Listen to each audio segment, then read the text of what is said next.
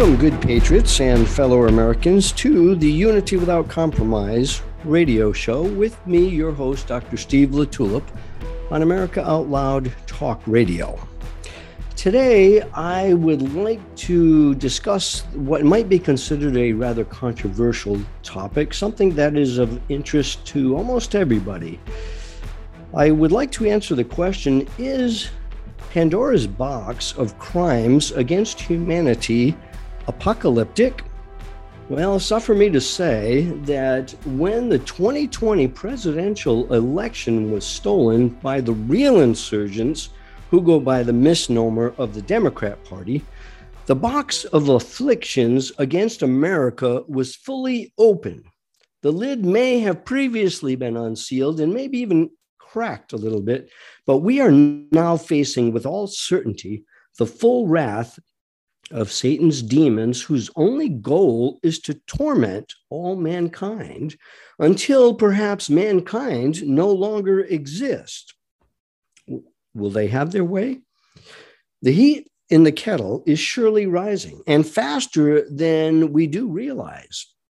Is this actually the beginning of the end?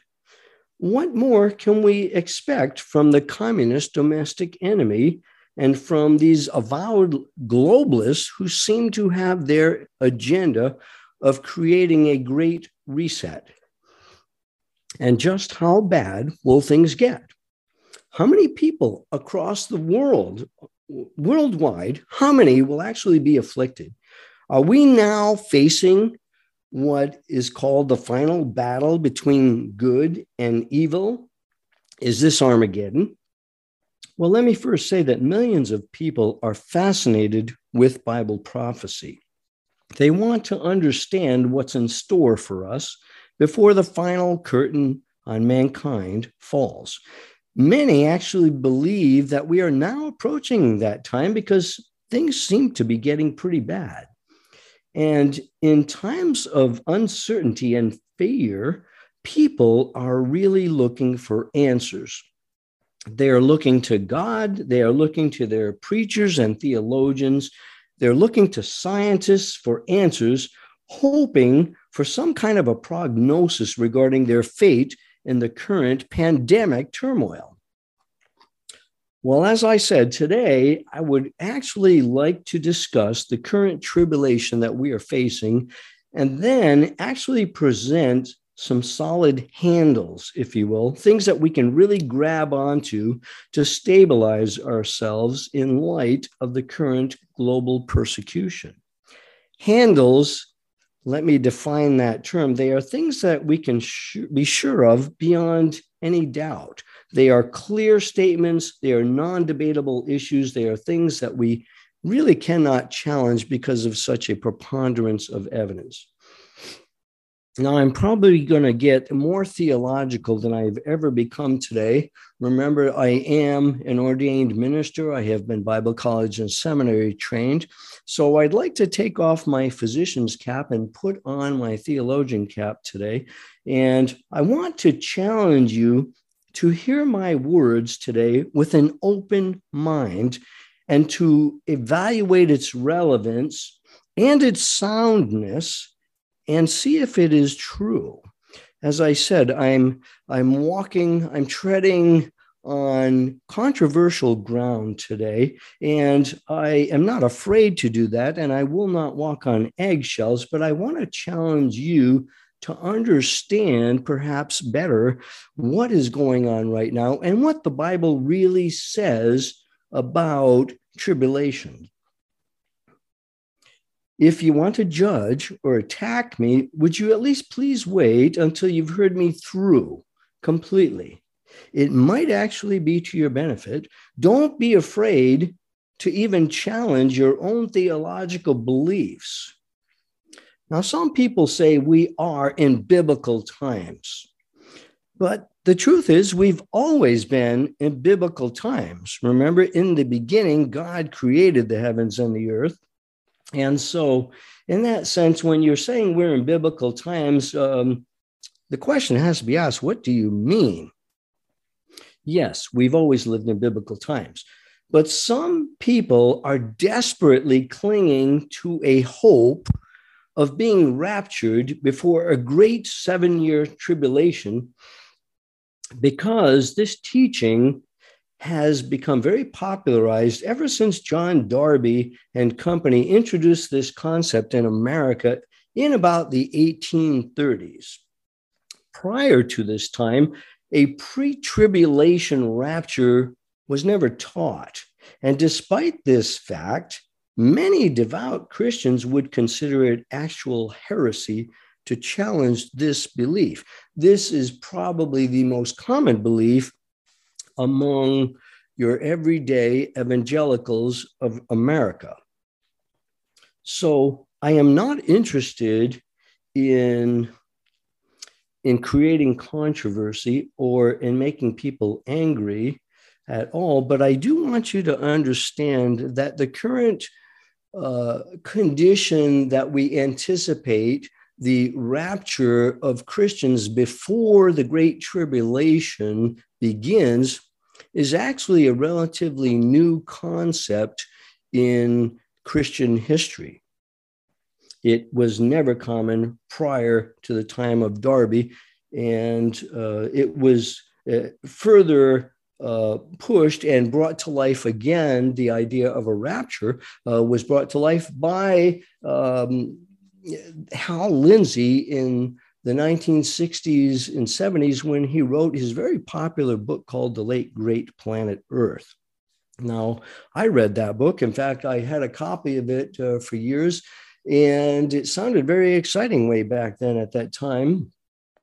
But uh, the question is, is it really accurate? And that's what I am after today. See, what's important is not what you or I think or feel or what we believe, our opinions truly don't matter that much.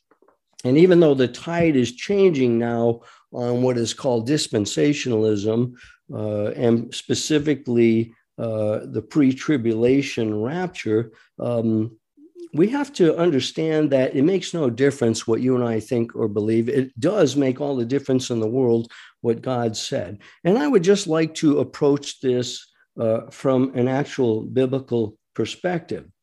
Because what's really important is sound Bible interpretation. And that can only happen by removing our biases and by using the same rules of interpretation that we would use to interpret any human language whatsoever. And also by opening our hearts and our minds to what God really meant to say when He gave us those words of Scripture. Now, uh, to set a foundation for this, let's remind ourselves that the Bible was written in human language. We have the Old Testament recorded in the language of the Hebrew as well as the Aramaic. And then the New Testament was written in Greek, specifically in the Koine version or the common Greek of that age. Now, the Greek language of the Koine is a dead language, meaning that it is no longer spoken. And that's actually a very helpful and useful thing because since we have a dead language in which it was written, then the words and the meaning of those words cannot be changed. We understand what they meant when they said certain things. We also need to understand that the greatest work, perhaps, of the Holy Spirit was the work of inspiration meaning that the Holy Spirit actually protected every word that was written by the authors of the Old Testament and the New Testament. Even though God used individual humans with their personalities and their dialects and their shortcomings and so forth, when they wrote the scriptures, the Holy Spirit protected the writings of those words so that they were completely accurate and without error in the original autographs. And so we need to really keep a handle on that. The Holy Spirit's work was not illumination as is so commonly taught in this day.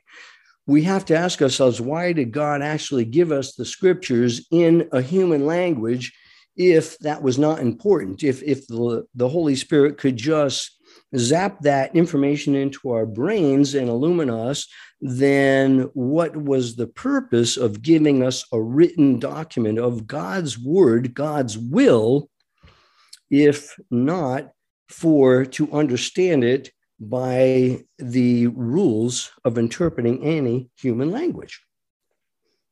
So, sound interpretation is important and it does promote a few good things, namely, number one, having one mind. We are told in scripture to be of one mind, to think alike. Look at Second Corinthians chapter 13 and verse 11 and Philippians uh, chapter 2, verse 2. We are told to have one mind. We also have been taught the importance of having sound doctrine. And you cannot have sound doctrine if you do not have sound interpretation. In fact, we read about the importance of sound doctrine in what are commonly called the pastoral epistles, which are the five T's First and Second Thessalonians, First and Second Timothy, and Titus.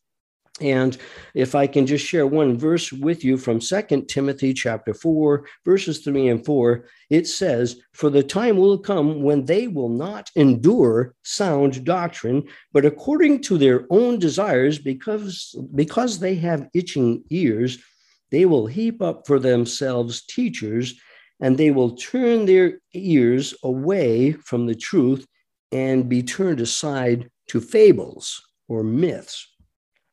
So I think what is very important for all of us is to understand that in order to make the Bible say what God intended it to say, we have to remove our garbage. And the best way, perhaps, to do that is to start with what I call a blank slate approach to the Bible.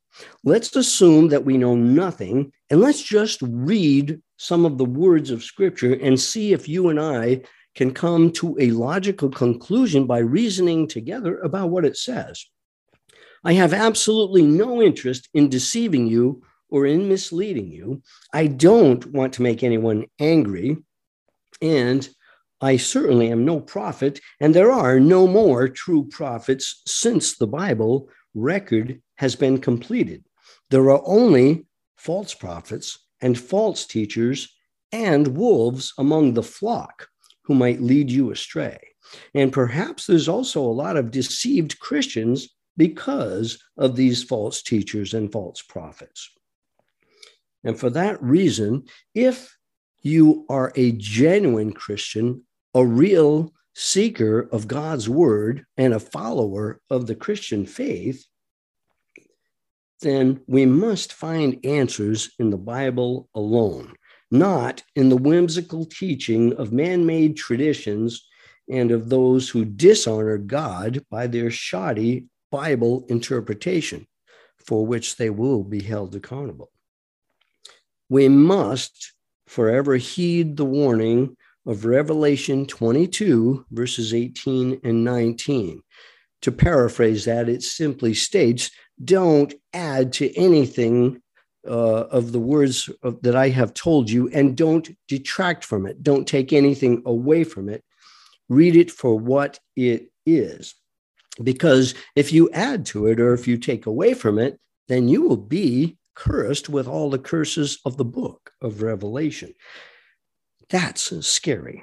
Okay. And I take that very seriously today as I am speaking on a rather controversial topic. But it is worth it because we need to know is this Pandora's box of crimes against humanity apocalyptic?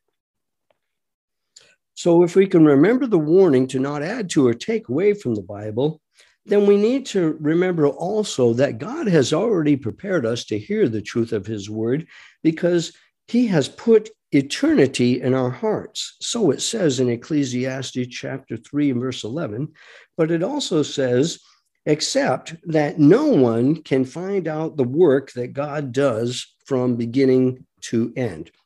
Now, that's a fact that we have to grapple with. We will not, cannot have all the answers simply because we have not been given all the answers by God but we can know everything that God has revealed to us. In Deuteronomy 29, verse 29, we're told that the secret things belong to the Lord our God.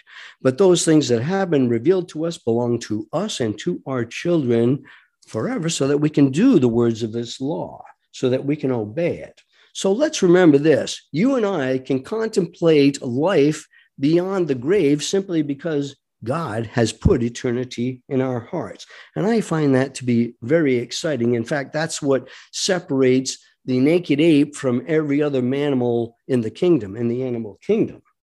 So I think that is very significant. Now, let's also consider what we have been told that the thief does not come except to steal and to kill and to destroy. That's in John chapter 10, verses 10, the Gospel of John. And that is exactly what we are reaping from a very tyrannical government's Pandora's box. Just look at what has happened since Joe Biden was illegally seated in the Oval Office. First of all, your government has stolen your freedom. They have actually killed many of us with the biological weapons of a genetically manipulated virus and a genetically manipulated inoculation.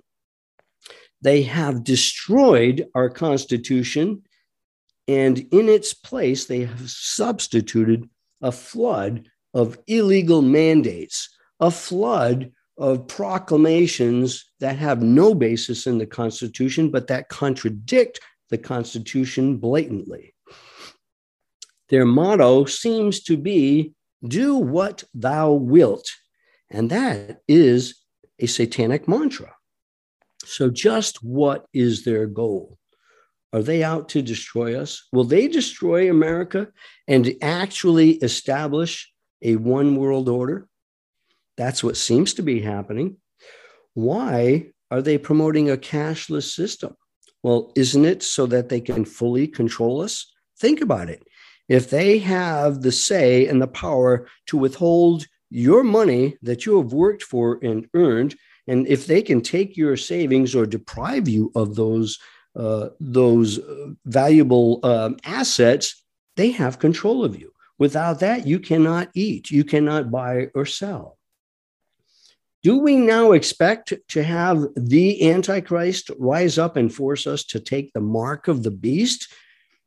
In Revelation chapter 13, verses 16 and 17, we're told that the beast causes all, both great and small, rich and poor, free and slave, to receive a mark on the right hand or on the foreheads, and that no one may buy or sell except one who has the mark or the name of the beast or the number of his name. And we know that that number is 666. It has a lot of symbolic meaning. I will not get into the details of some of these things written, but we are told in Second Timothy chapter 3 verse 1, but know this that in the last days perilous times will come.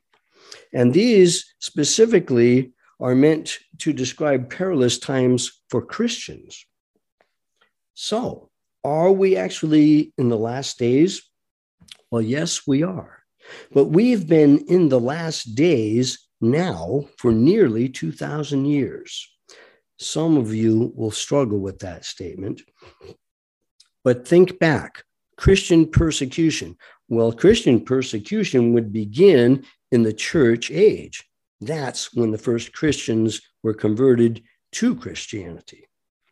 What do we see? Well, we see if we go all the way back to the first century, we see, for example, Nero, who was a most cruel Roman emperor and whose reign of terror was perhaps unsurpassed in that era until he committed suicide. Nero ruled from AD 54 to 68, and he ended his life miserably, but not until he tortured and killed numerous Christians and imposed all kinds of sanctions against God's people.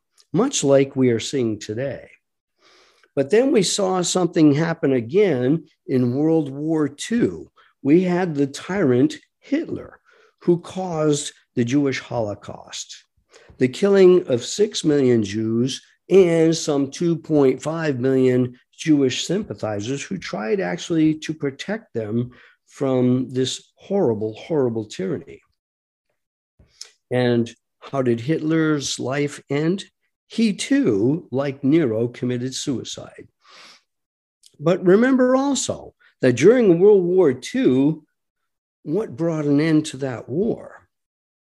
Well, we have the nuclear bombing of Hiroshima and Nagasaki in August of 1945. Now, those also were very perilous times. Whether you lived under the rule of Nero or under the, the horrible rule of the Nazi regime in Germany, those were really bad times. When we think back in history over the last 2,000 years, many perilous times have actually come and gone. But the end has not come yet. However, the end must come someday. And today we are one day closer than yesterday to approaching that end. But now we are facing another perilous time. We must keep in mind another fact, and that is that every single person who has predicted the return of Christ, the apocalypse, the, the end time, the last day, they've all been wrong when they predicted a date for the return, the second coming of Jesus Christ. Don't forget that. But here we are again facing another very perilous time. And in fact, I believe we are not fully aware yet what we are really up against. But the Pandora's box of the pandemic has caused many, many people across the entire globe to suffer. There are perilous times, and possibly we will soon be facing the greatest genocide in the history of mankind to date before it's all over. And who's responsible for that? Who's the next Nero, the next Hitler, the next Antichrist? Well, we do have Father Fauci, the father of the Wuhan Virus Deception Club. I wonder, will he commit suicide? He has been the reason for a great many deaths in America and for the maiming of countless thousands and likely millions globally. We are facing perilous times once again. Let's look at four elements of this pandemic just to evaluate it a little bit. First of all, we got to re- regard the science of gene manipulation. Here we have a coronavirus the coronavirus was man made, it was fabricated in the Wuhan lab and then released. And with it, already planned was a vaccine that was also man made, and both of these were patented. And right now, we are seeing, and this really does concern me, we are seeing another gain of function research going on with Ebola virus. Where will this lead us to? Ebola is a very deadly virus if you are infected with it. If this virus can be genetically manipulated and made highly infectious, which it now is not, then we will face the worst genocide this globe has ever known. We have already suffered the mask, the lockdowns, the social distancing tyranny we have had both physical and emotional trauma resulting directly from each of these steps to control us. And they have tossed the science in order to mandate this by all of their illegal executive or, uh, orders from rogue governors, specifically of the blue states. We have seen a tremendous rise of pseudoscience and the quelling of true science. Do you have any trust in your doctor? Be honest. Who can you trust in the medical field? I struggle. At this time, I do not have a personal physician. And who would I go to? Well, I have some ideas, but I can assure you I would not feel comfortable finding a local physician to take care of me, to assist me in achieving good health. I don't trust the system, and I have been a physician for years. Well, let's get out of the science and let's consider the economics of the pandemic. Look at all of these small businesses that have been destroyed. The small business people are the backbone of the American economy. And so very many of them have been completely ruined, wiped out. And what do we see in their place? A monopoly of big business. Why? So that they can control us, so that they can control production and availability of resources, just as we are now seeing with all of those, uh, those articles being withheld from us because they're simply not being delivered. This is intentional torture. This is intentional harm. This is intentional destruction of America. We are being attacked economically. We see the monopoly of these big businesses. We see the wealth, the extreme wealth of big pharma, who is now controlling CEOs in hospitals and all the doctors, pretty much, who have sold out, sold their souls for the sake of money and power. We are suffering under the burden of technocrats who control social media platforms. The economics of the pandemic is horrible, but that's not all. What about the politics of the pandemic? What are we seeing? A surge, a complete surge in lawlessness, in greed, in power, and in brutality against so many people. And these acts of lawlessness and greed and power are escalating by the day. You can expect the tyranny to not only continue, but also to grow more intense. We can expect more illegal mandates. We can expect a complete loss of all constitutional protection.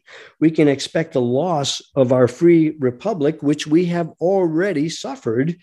We have an unelected president, a dictator.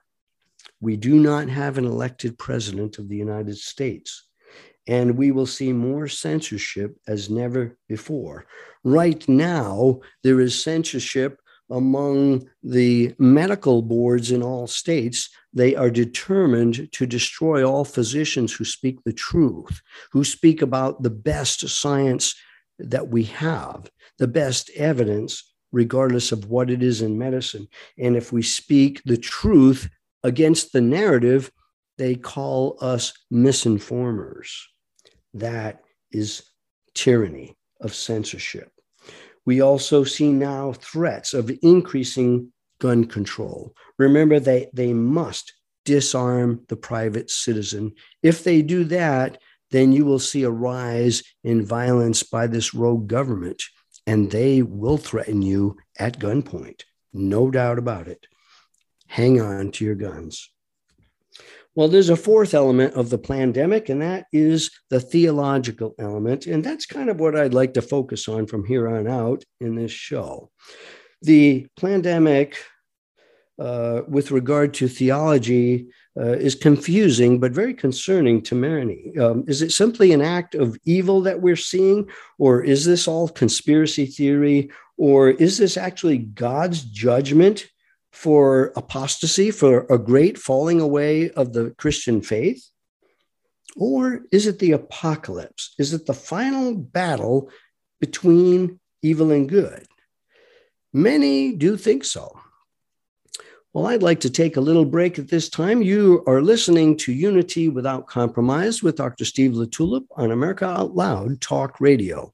We speak the truth boldly and plainly I'm going to take a short break and be right back with you to discuss the Bible and the signs of the times. Don't go away.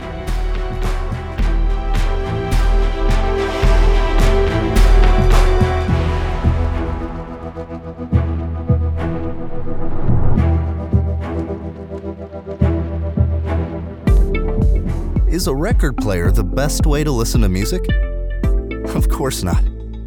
So, why are you still taking vitamins that haven't been upgraded since the 1930s? Even if your vitamins aren't hard to swallow, it's time to upgrade to HealthyCell's pill free, patent pending microgel supplements that work at the cellular level to boost immune health, sleep better, focus deeper, and stay younger longer.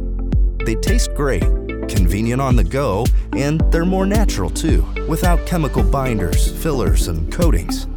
Go to healthycell.com and use code OUTLOUD for 20% off your first order of any product. That's healthycell.com, H E A L T H Y C E L L, and use code OUTLOUD for 20% off.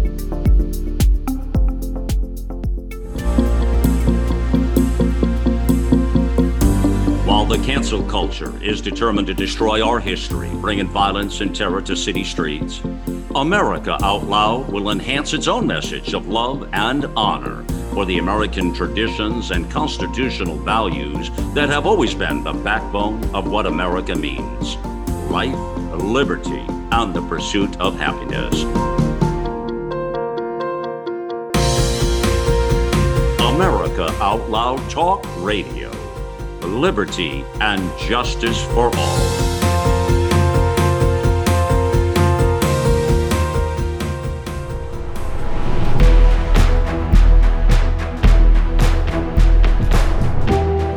Welcome back to Unity Without Compromise with your host, Dr. Steve LaTulippe.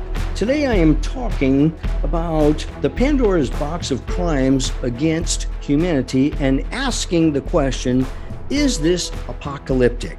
Are we in the end times? What I'm really interested in, to answer that question, we have to go to the Bible and ask, what are the signs of the times? And let's ask ourselves, what can we actually glean from the Bible without distorting God's word? What is clearly stated in Scripture about the end times? My goal is to answer this question with you today and to do it justice. But I want you to understand one thing that when we are speaking of the books of Ezekiel and Daniel and the book of Revelation in the New Testament, we are dealing with Jewish Jewish apocalyptic literature. And this must be understood. This is the context by which we must interpret these books of the Bible. And this is exactly why many Christians are so led astray by false teachers, false prophets, and perhaps by just people speaking the best they can, but doing so ignorantly because of the, a lack of a background in Jewish apocalyptic literature. The word uh, actually means uncovering or revealing and it often refers to the book of Revelation or the Apocalypse. It is actually, we are told in Revelation chapter 1, verse 1, the revelation of Jesus Christ, which God has given him to show his servants things which must shortly take place. Now, keep in mind that the book of Revelation was actually written around AD 95 or 96 by the last of the living apostles, who was John. John was believed to be the only apostle who actually experienced a natural death and was not martyred. So, what do we see in this Jewish apocalyptic literature called the book of Revelation? Well, we see a lot of symbology. We have seven seals and seven trumpets. We have the woman, the child, and the dragon. We are, are given a description of seven bowls, and we hear about Satan being bound for 1,000 years, which is called the millennium. And we also hear that Satan is released for a brief time before Christ's final return. And then we have the great white throne judgment, followed by the new heaven and the new earth. And of course, the book of Re- Revelation ends with a warning, which I already cited in Revelation chapter 22.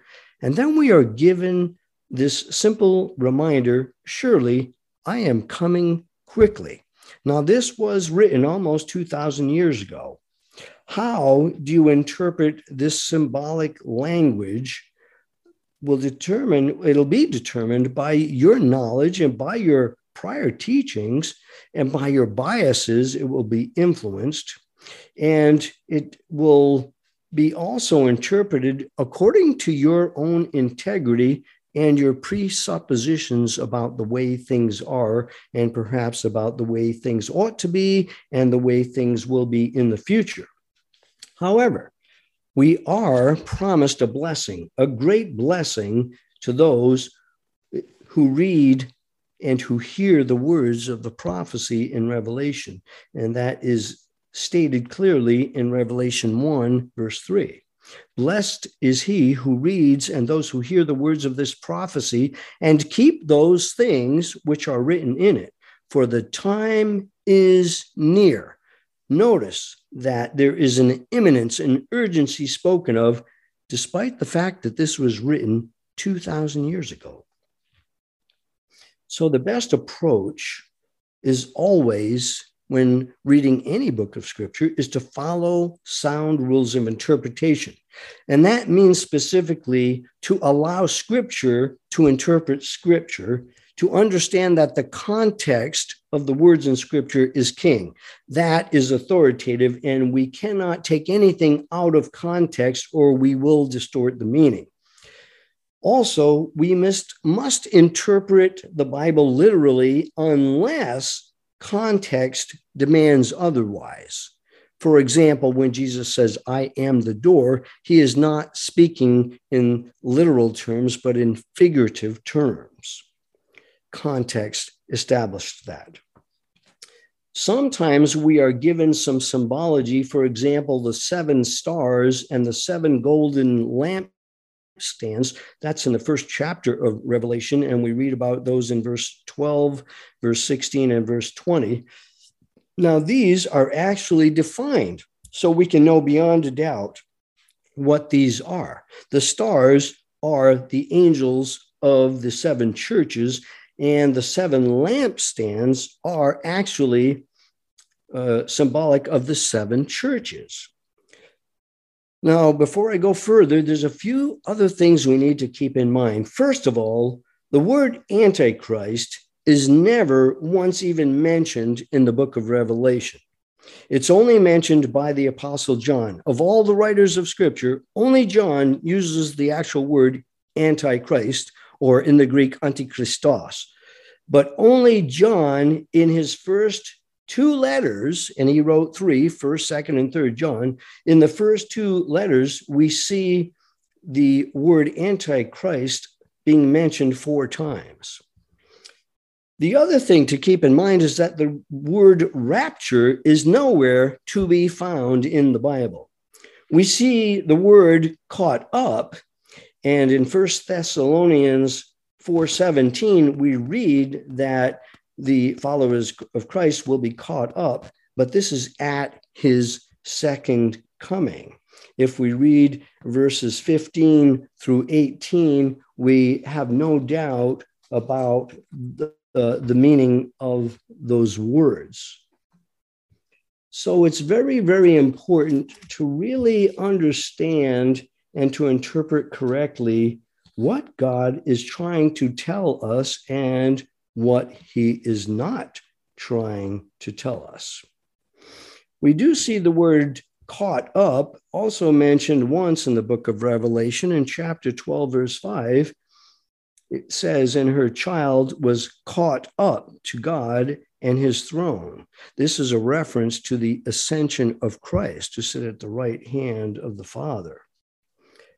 Now, we need to remember that the things that are revealed in the book of Re- Revelation are only partially revealed with regard to future events because the language is often highly symbolic and it is described in visions that are not clearly defined. We have to accept that because this is what we find in Jewish apocalyptic literature.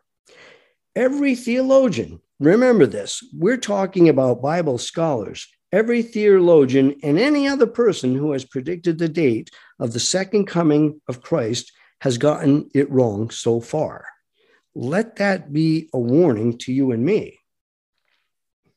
So, what I'm most interested in now is actually to get a handle on things that we can really grasp and understand and know with full certainty. I've already stated, and this is a handle itself, that we cannot know everything that God knows. God also told us that, that we cannot have the full mind of God to understand everything that he has done and why he has done it the way that he has. Those things that we don't know, we just simply need to accept, and we need to accept the fact that we do not understand. We are told by the Apostle John that many antichrists have already come and more are likely to arise. In fact we know at least one will. We are told that in First john chapter 2 verse 18 in First john his first letter chapter 4 verse 3 it states and every spirit that does not confess that Jesus Christ has come in the flesh is not of God. And this is the spirit of the Antichrist, which you have heard was coming and is now already in the world. Remember, John wrote this book in AD 95 or 96. John wrote this revelation also to the seven churches which are in Asia. In other words, he was writing to Christians. When he mentions the seven churches in Asia, um, he addresses those churches actually in a clockwise order as they appear on a map of Asia. These were churches that existed. We see in Revelation chapter 2 and 3 that a message from Jesus Christ is addressed to each church. Every one of those churches is given a specific message based on their flaws, based on their characteristics. And we are to interpret the first three chapters of Revelation literally simply because this is history of those churches. It was not meant to be in figurative language. We are given no symbology and we are given a straightforward uh, description of those seven churches. Now, look at what we are told when each of those churches is addressed. When Jesus addressed the church at Ephesus, he said, To him who overcomes, to him who overcomes, will receive some kind of a blessing. We find the same words as every one of those churches are actually addressed. To the church at Smyrna, he who overcomes. To the church of per- Pergamum or Pergamus, to him who overcomes. And to Thyatira, he who overcomes. He who overcomes is written to the church at Sardis. And even to the church in Philadelphia, we see he who overcomes. And then once again to that church in Laodicea, he who overcomes. Now, what exactly are they challenged to overcome? Well, it's very clear in the context that they are to overcome tribulation, hard times, things that are really difficult to endure. They are to overcome a persecution. There is no talk whatsoever of a rapture. All Jesus told us is that he who endures to the end will be saved. In fact, Jesus said those very words in Matthew 24 13. And I would like to get to that chapter of Matthew because it's very important and it gives us some good handles. If you go all the way to the book to the end of the book of Revelation, we read, when we read the new heaven and the new earth being described, what exactly do we read there? The same exact thing that Jesus told the seven churches. He who overcomes shall inherit these things. Revelation chapter 21, verse 7. And don't forget what it says in verse 8. But the cowardly, unbelieving, abominable, murderers, sexually immoral, sorcerers, idolaters, and all liars shall have their part in the lake which burns with fire and brimstone, which is the second death. That ought to be a concern for anyone who rejects what the book of Revelation tells us that Christ has the ultimate victory. Now, if I turn to Matthew chapter 24, and I'd like to turn there right now, um, this is called the Olivet Discourse because he is speaking on the Mount of Olives to his disciples. And in Matthew 24 and verse 4, we read that Jesus answered uh, a, a, two separate questions that the disciples asked him. They said, Tell us, when will these things be? And what will be the sign of your coming? Question number one. And of the end of the age? Question number two. And Jesus answered and said to them, See to it that no one misleads you. Obviously, Jesus knew that there would be a great deal of deception about the tribulation. He knew that it would be rampant and that many people would be misled. We read then in verses six well, let me just pick it up from verse five. For many will come in my name, saying, I am the Christ, and will mislead many. Have you been misled? Have I been misled? Verse six, and you will hear of wars and rumors of wars. See that you are not frightened. For those things must take place, but that is not yet the end. There's more to come, in other words. For nation will rise against nation and kingdom against kingdom. And in various places there will be famines and earthquakes, but all of these things are merely the beginning of birth pangs. See, this is the beginning of woes and of troubles. And it goes on, Jesus goes on to describe how many false prophets will arise many false prophets will arise and they will mislead many. And because lawlessness is increased, most people's love will grow cold. Now, that sure seems to be happening in our world right now, does it not? But there it is in verse 13 the one who endures to the end, he shall be saved. Well, that sure does not sound like a rapture to me.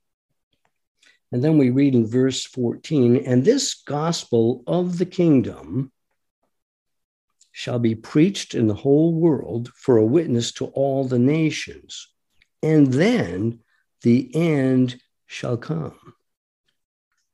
We see here also in verse 36 through 44 an illustration that they use describing the last day, and he describes it as being just like the days of Noah. It was life as usual. And then it happened. It began to rain. And it says in verse 39 of Matthew 24 that they did not understand until the flood came and took them all away. And so shall the coming of the Son of Man be. Now, who was taken away? It was the wicked who were taken away. Who was left behind? The righteous. The righteous were left behind. What's the moral of the story? Well, first of all, see to it that no one misleads you. And it might be better to be left behind. So here we are in another time of great persecution, persecution, great tribulation, and everyone seems to be worried that we're seeing the signs of the end times, the end being the return of Christ for judgment of the world.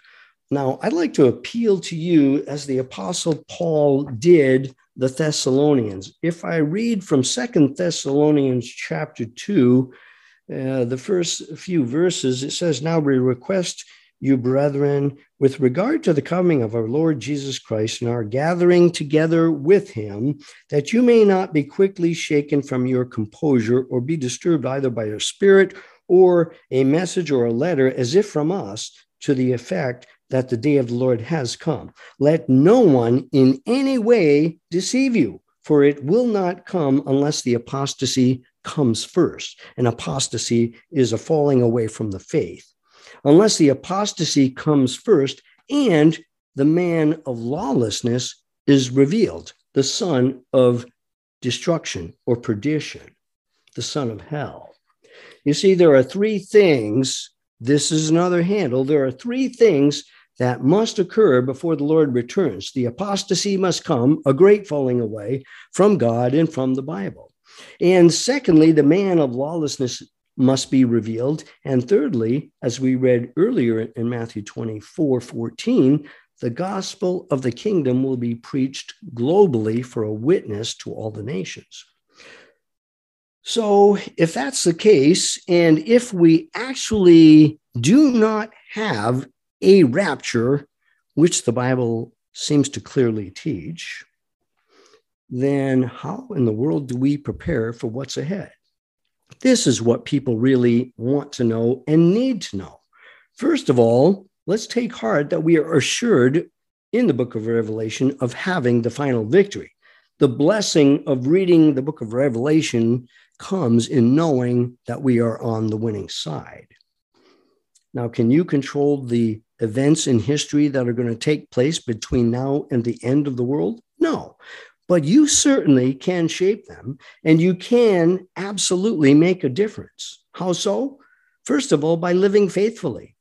Remember the apostles when they were defying the government and those who were telling them not to preach the gospel, and they said we ought to obey God rather than men.